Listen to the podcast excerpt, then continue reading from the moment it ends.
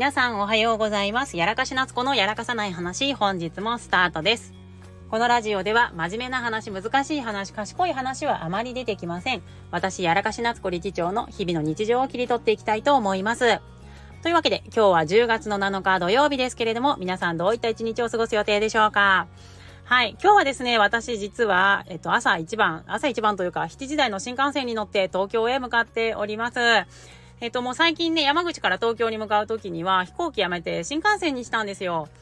なんか新幹線の方が、あの、ゆっくり座って作業できる時間も長いので、なんだかんだで飛行機の方が拘束時間も長く、移動する時間も長く、待ち時間も長いというところで、最終的に到着する時間大して変わらないっていうのをいろいろ考えたところですね。最近、あの、東京に行く時というか、だいたい出張する時は新幹線がメインになってきました。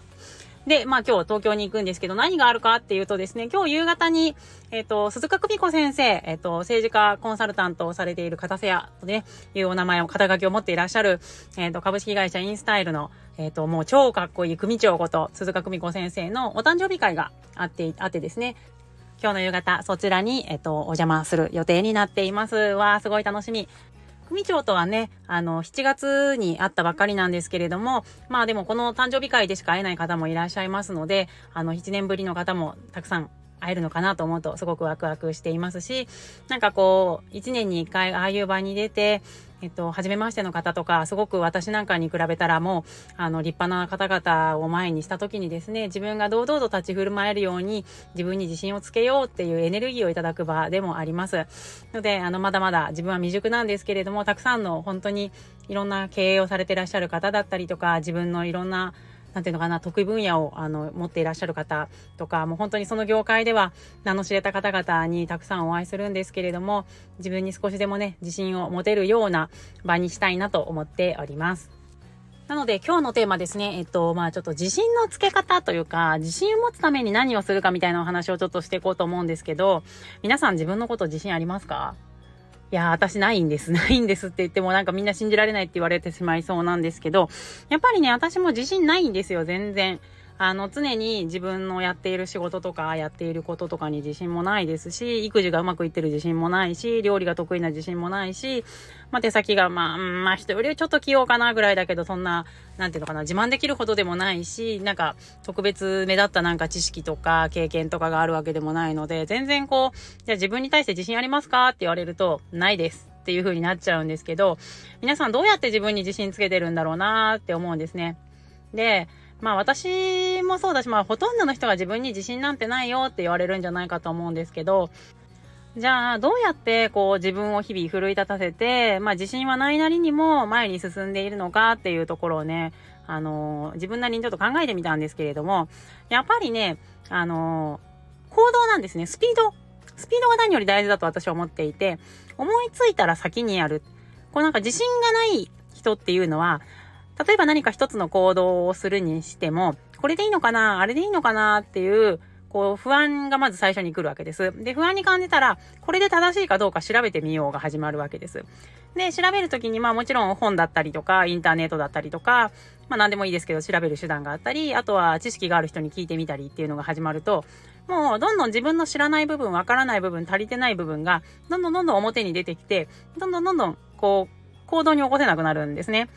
なので、基本的に私は、あの、悩むより先にまず行動してしまうっていうのをやっているんです。悩むと自分の自信のなさがどんどん前に出てきてしまうから。はい。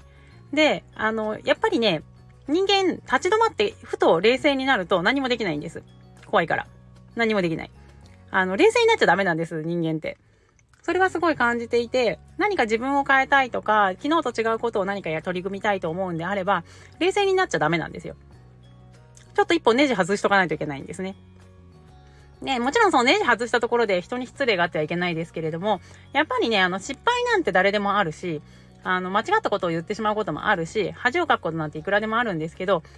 もう大丈夫だから自分みたいな人間の恥に気づく人も、あの、大した数いないし、あの、そんなのに気づいてもらえることなんてほとんどないから、どうせ見てもらえないんだから大丈夫っていう風に自分を奮い立たせてですね、あの、冷静にならないように、常に、あの、頭の一本ネジを外してるかのようにですね、気づかないふりをしながら、えっと、行動し続けるというのを、まあ、徹底してるというか、やっちゃうんですね。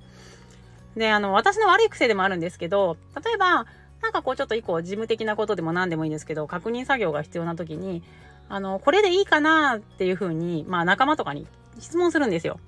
けど、まあどうせ、どんな答えが返ってきても、もうやるんだし、その人が 既読つく前に、あ、ごめん、やっちゃったっていうことがほとんどなんですよ。聞いたくせに、あの、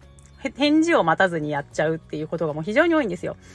でもまあ考えてみれば自分で決めなきゃいけないことだし、たとえそれでどんな返事が返ってきてもやることには変わりないんだったら、もうさっさと行動に起こし起こしてしまって、で、あのー、行動に起こした結果のフィードバックを得て、また次の行動に移せばいいというふうに思っているので、大体ね、あの